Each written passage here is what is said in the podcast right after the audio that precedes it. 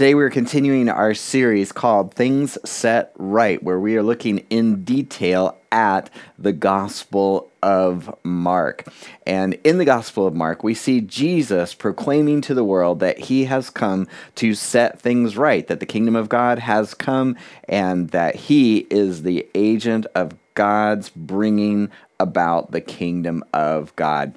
If you are new to Cornerstone, if this is the first time that you're watching or listening online or tuning into the podcast, I want to welcome you and encourage you to connect with us. So you can go to our website, cornerstonenh.org, click on that new here button, or wherever you're watching or listening, you can text the word new to 603 225 2550. That's our church number.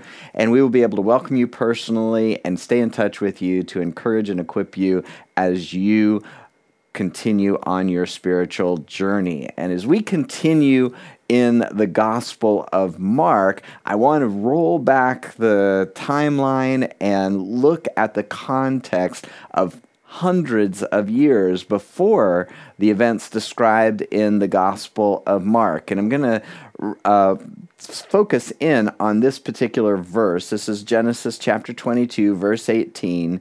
It's God speaking to Abraham, and he says, And through your descendants, all the nations of the earth will be blessed, all because you have obeyed me. And what this is talking about is that when after God created the world and mankind rebelled against him and things started progressively going downhill from there, he began a rescue plan, a way, a, a plan, a uh, strategy for setting things right that we see coming to fruition in the Gospel of Mark. But there's this great context to it, and it starts with him setting aside, choosing a particular person and people that he was going to execute this plan through. And it began with a couple, Abraham and Sarah, who at that time when he when God called them were childless, but his plan was to use them to create a people, a family and then a nation, a people that were going to be the agents of his setting things right in the world. And so, through a variety of different circumstances, Abraham and Sarah have a child, and that child is the promised child that will start this new nation. And God tests Abraham by asking him to sacrifice that son. Now, just to be clear, it was never God's intention that he would actually sacrifice his son. It was a test. We know that because when Abraham goes to obey, he is stopped by God. And why did he obey? He figured that even if he killed his son, that God would be able to raise him from the dead. But God didn't want that. He stopped him. And then he re- God reiterates the promise. And that promise was that through Abraham's descendants, the people that he would father, that all the nations of the earth would be blessed. So he was chosen, but he was chosen for a mission, and it was a an others centered mission. All the nations of the earth will be blessed all because you have obeyed me.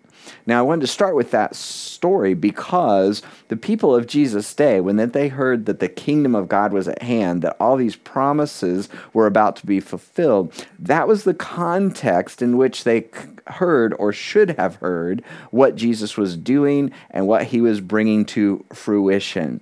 That they had a mission, and that that mission was that through their people, that all the nations of the earth would be blessed because they received they trusted, they acknowledged God for who He is, and were willing to be used for His purposes when that was the challenge that Abraham rose to, it was the challenge that the people of Jesus' day were being presented with. And in some respects, it is the challenge that we are presented with as well. Will we receive and obey God's direction and His way of doing things to accomplish our mission so that He might work in us and through us to bless the world?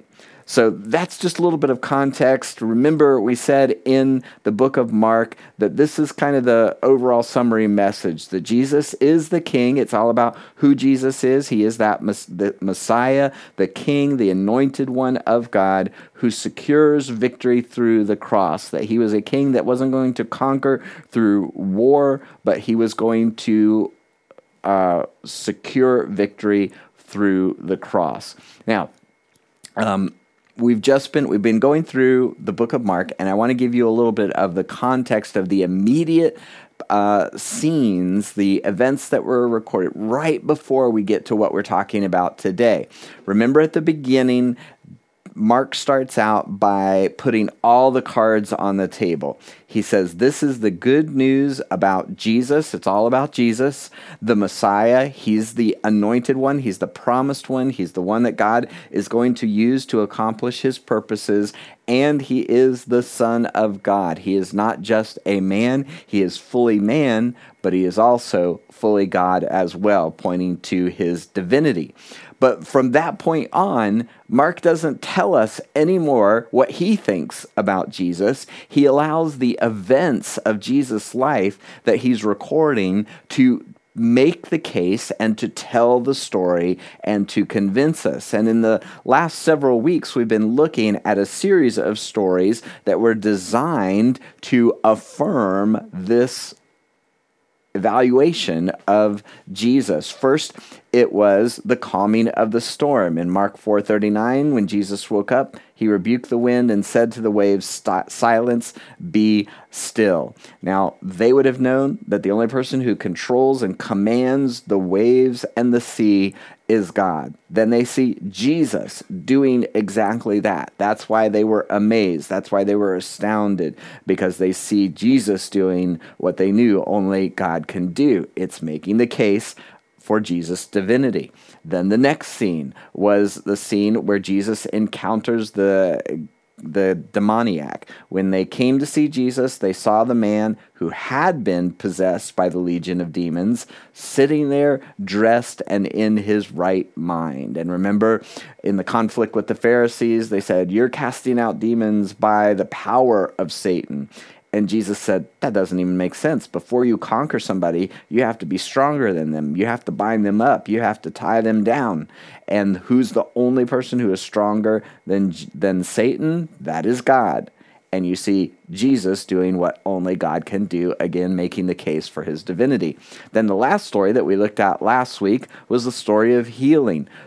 Uh, this is the woman who says, it says, she thought to herself, if I can just touch his robe, I will be healed. Again, different kind of story, healing story, and also then the second story, raising the girl from the dead. But in each case, it's designed to affirm Jesus' identity. What's that have to do with? Well, there was this understanding from the scriptures that we went to in detail and explained last week that if I can just touch his robe. The Messiah, when he comes, will bring healing in his wings. And we talked about how that was, it's convoluted. You'll have to go back and listen to it. But basically, it meant if I can touch his robe, then healing power will flow. And then the woman touches his robe, healing power flows, thus again confirming his identity. Now, you would think with and this is i think part of the way mark has arranged peter's preaching in the gospel of mark that if you see all of these these events happening and you see Jesus doing what only God can do, then you're supposed to come to the conclusion well, Jesus is the Messiah. He is the Son of God. And you would think that everyone who experienced these things would recognize that, especially if they knew all the promises and had all the background that the people did. But in this story that we're going to look at today, this event that we're going to look at today, we see that that simply isn't the case. And actually, this is an ongoing theme throughout the Gospels. This is the way John, the, uh, the evangelist described it in his gospel, it says, He came to his own people and even they rejected him. The people that knew what was going on, the people that should have understood, the people that should have recognized who Jesus is, he came to them, but they rejected him. And then there's the contrast, but in the next verse, but to all who believed him and accepted him, he gave the right to become children of God. So, and I want to focus in on those two words believed and accepted. Belief is not just mental assent, it's not just acknowledging intellectually facts. It is the same word for faith and trust. What that means is they recognize who Jesus is. Yes, they intellectually accepted it, but they also put their trust in him. They declared their allegiance to him and accepted him we sometimes talk about accepting Christ. This has the idea, and that's part of it, but this has the idea of welcoming and receiving someone. Uh, that when a person shows up at your house, when you welcome them and receive them, you treat them like family. That's the idea that that his own people, who should have welcomed him as family, did not. But to everyone, open invitation, who did entrust themselves to him and welcomed and received him. To them they gave he gave the right to become the children of God adopted into his family a part of his kingdom. So today we are actually going to be talking about humility. I'm not going to say that word a lot but that's really what this is about. It's about having the humility to uh, to entrust yourself to God, to acknowledge his way of doing things, and to cooperate with him in what he's doing. And that requires a certain level of humility. And in this scene from Jesus' life, we're going to see the benefit of humility but through the contrast of the loss that comes with pride. And the bottom line is a little bit long, so hold on for just a second. But that's this this is it. That we don't want to miss out on what God wants to do for you and through you by rejecting the one that he, God, works through. Don't miss out on what God wants to do for you and through you by rejecting the one He works through. And the challenge is to trust and receive, to trust God and trust yourself to Him and receive, accept, welcome his way of doing things. So let's look at it together. This passage from Mark chapter 6, verses 1 to 6. It's short chapter, and remember, it's at the uh, it's right after Mark has shown these scenes from Jesus' life that affirm Jesus' identity as Christ and Messiah and Son of God. So, what would the response be? What would you expect it to be? And what do we see the response being? So, this is again Mark chapter 6, verses 1 to 6 and we are reading from the New Living Translation. Jesus left that part of the country and returned to his disciples with his disciples to Nazareth, his hometown. The next Sabbath, he began teaching in the synagogue, and many who heard him were amazed. They asked, Where did he get all this wisdom and the power to perform such miracles? Then they scoffed. He's just a carpenter, the son of Mary, and the brother of James, Joseph, Judas, and Simon, and his sisters live right here among us. They were deeply offended and refused to believe in him. Then Jesus told them, A prophet is honored everywhere except in his own hometown and among his relatives and his own family. And because of their unbelief, he could do, couldn't do any miracles among them except to place his hands on a few sick people and heal them. And he was amazed at their unbelief. Would you pray with me? Heavenly Father, as we look at your word today, I pray, Lord, that you would speak to us and through us, that you would show us what you want to do for us and through us, and that you would give us the humility to entrust ourselves to you and also to receive and welcome your agent, Jesus Christ, the one through whom you work in our lives, the anointed one, fully God and fully man, who you have appointed. And I pray, Lord, that you would give us faith and trust, that we would receive that, and that we would see the good things that you have planned for us as we entrust ourselves to you. We thank you for this and we pray this in Jesus' name. Amen. Amen. All right. So, again, bottom line, we don't miss out on what God wants to do for us and through us by rejecting the one that He works through.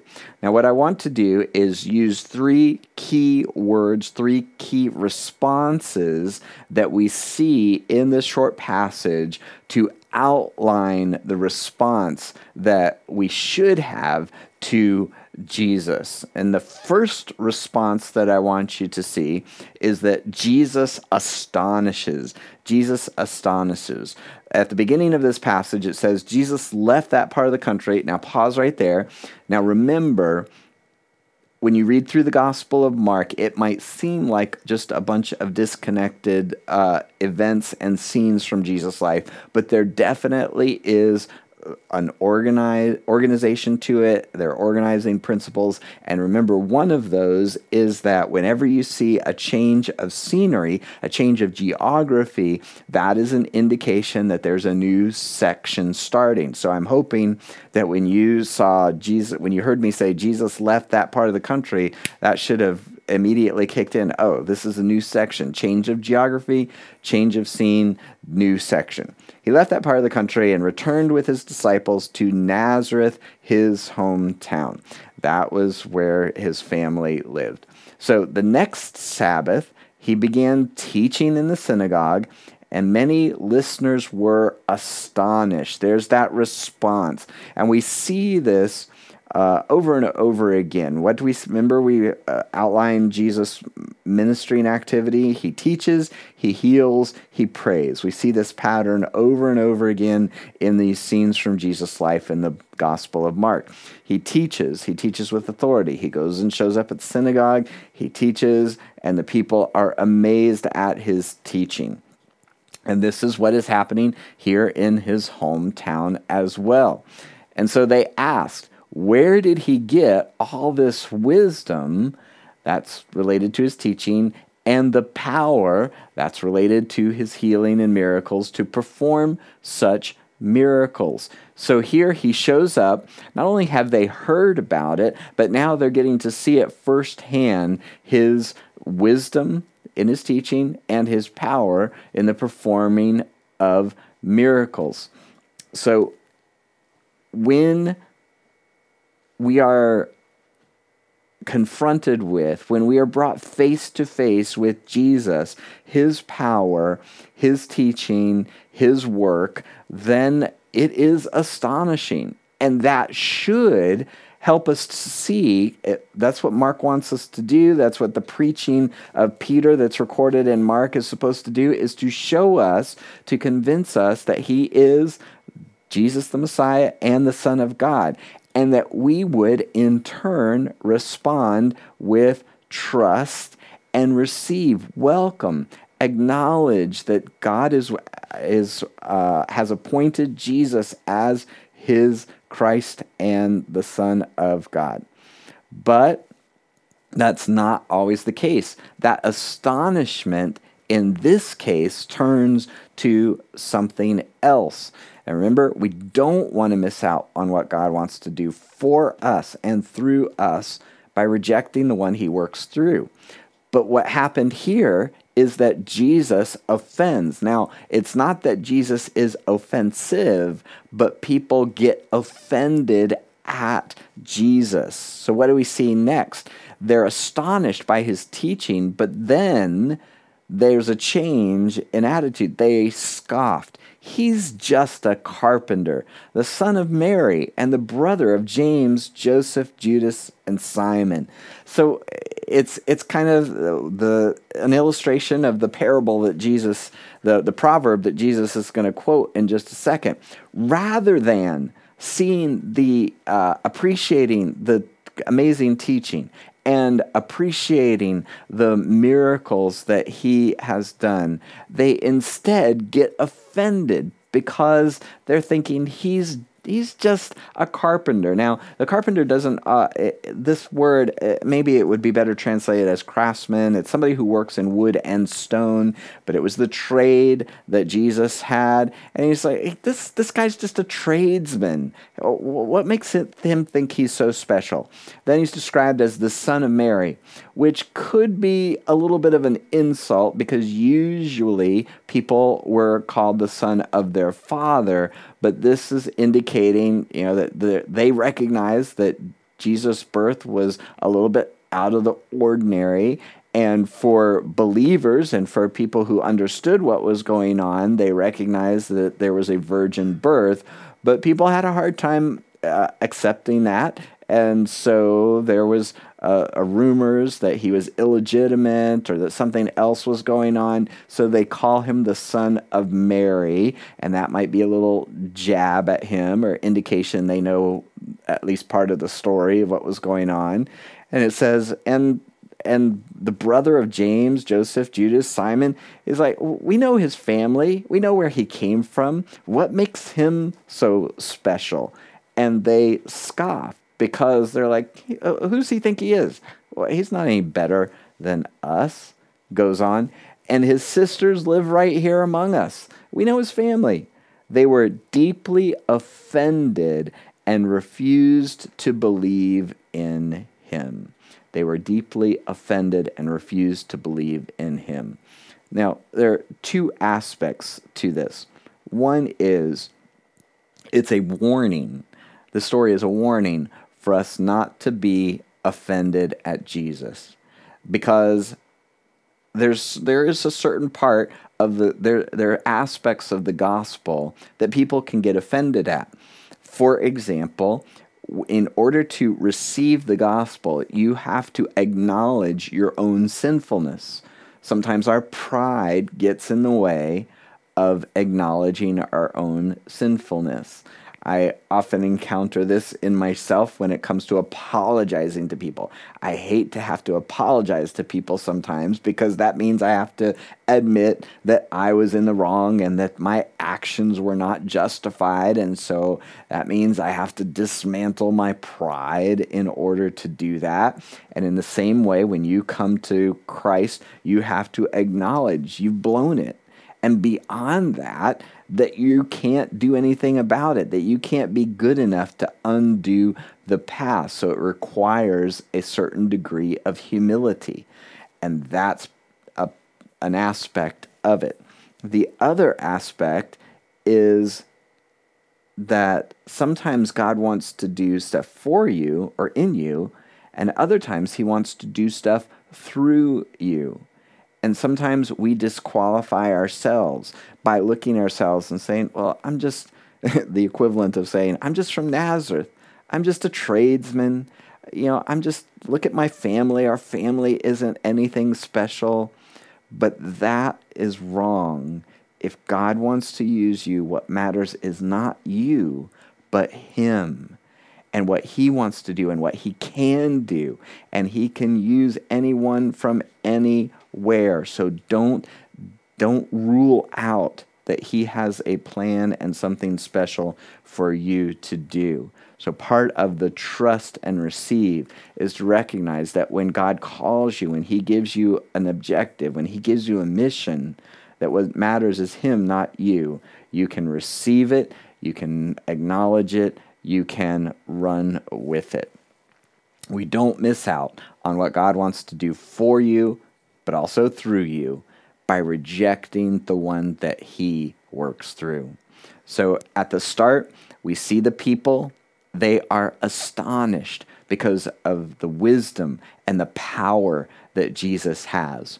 But rather than responding in the right way with faith and humility and trust, they instead reject Jesus. They are offended that this one of their own is uh, has this power and is doing these things.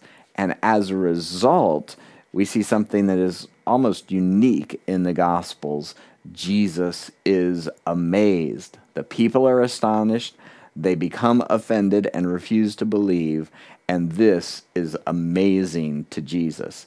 So, after seeing their response, Jesus quotes this uh, proverb. Jesus told them, A prophet is honored everywhere except in his own hometown and among his relatives and his own family. And because of their unbelief, he couldn't do any miracles among them except to place his hands on a few sick people and heal them. And he was amazed at their unbelief. He was amazed at their unbelief. So uh, here, because um, they've seen these things happening. They see they hear his teaching, they see some miracles. We also we already know that he had done some miracles because it talks about them being amazed or astonished at his power and his teaching. And here it says, because of their unbelief, because they rejected, they were offended at him and did not believe, it says he couldn't do any miracles among them except to place his hands on a few sick people and heal them. So even here, where he's saying uh, uh, colloquially, you know, Jesus couldn't do anything there except for this and that. It's describing that even even though that's the case, he did do some things there, so it wasn't there. It wasn't a complete issue. But uh, some people get tripped up because it says he couldn't do any miracles. Um, God can do whatever He wants. God can do whatever He wants through Jesus. Jesus is fully God and fully man, so it's not like He can't, but He has decided to work things in a certain way. And faith or belief or trust is rewarded. And so when He encounters all of this unbelief, the way things work is that you're not going to get the benefit. You, you miss out because of your unbelief. That's just the way things work. That's the way God has set things up in the same way that objects are drawn together to one another through the power of gravity. That's the way the universe is set up. So, also, unbelief is a hindrance or a barrier to what God wants to do in you and through you. So it says, because of their unbelief, he couldn't do miracles among them except for a few things here and there. And then it says they were amazed at their, he was amazed at their unbelief. I, this is kind of a, a, a mind blowing statement that you could shock Jesus. and that's the idea is that, uh, you know, he he obviously knew their hearts and it wasn't a surprise to him but it, but but Peter's preaching recorded in the Gospel of Mark, that was the response that he observed in Jesus amazement at their unbelief. And that makes sense. I mean, think about it. They had uh, these sto- these these events had just been recounted of Jesus commanding the wind and the waves, uh, exercising authority over the powers of evil, uh, healing people and even raising people from the dead. And then, in spite of all of this, the stories that had been told, and now he comes into his own hometown and demonstrates the same kind of thing astonishing teaching, amazing power, and they still refuse to believe. That is astonishing. It is amazing and so to me, I mean, what's what's the point of that? Why, why is this recorded? What's he trying to do? He's trying to say, don't be like those people. Uh, when presented with the overwhelming evidence, when presented with the uh, with the teaching of Jesus and the actions that he accomplished, don't be like this. It, it, it's unthinkable that you would respond in this way. What's the right way? What is the natural response? I mean, what would be expected? What would not be amazing? To see all of this stuff and then to say, of course, Jesus is who he says he is. Of course, he's doing these things. To trust that God is bringing about the fulfillment of his promises, that he is setting things right and he's doing it through Jesus. And then to, to receive that, to welcome it, to say, yeah, I want in on that. That would be what would be expected. That would be the natural response to all of these things. It's only amazing that, in spite of all the evidence and all the firsthand experience that the people had, that they were still refusing to believe. So, again, bottom line don't miss out on what God wants to do for you and through you by rejecting the one he works through. Now, in order to receive the one that he works through, in order to not miss out on what God wants to do for and through you, the beginning of that journey is to entrust yourself completely, acknowledging Jesus as Christ and Savior, Christ and Lord. And that's what we encourage you to do every week. What does that mean? to commit your life to Jesus, to trust and receive Him, it means that you're going to humbly acknowledge that you are a sinner, that you have messed up, that you can't even live up to your own expectations, let alone God's, and that you are in need of forgiveness. And then to look at what Jesus did on the cross and say to God, I want what he did on the cross to count for me. I want his sacrifice for the sins of the world to include my sins. I want to be included in the forgiveness that Jesus purchased for us on the cross with his own broken body and spilled blood. It also means that you are acknowledging that Jesus is who he said he is, that he is the Christ, he is the Messiah, he is the Son of God. And so we acknowledge him, we receive him as Lord. What that means is that he's going to be the boss. He's going to get to call the shots in our lives. We are going to obey him.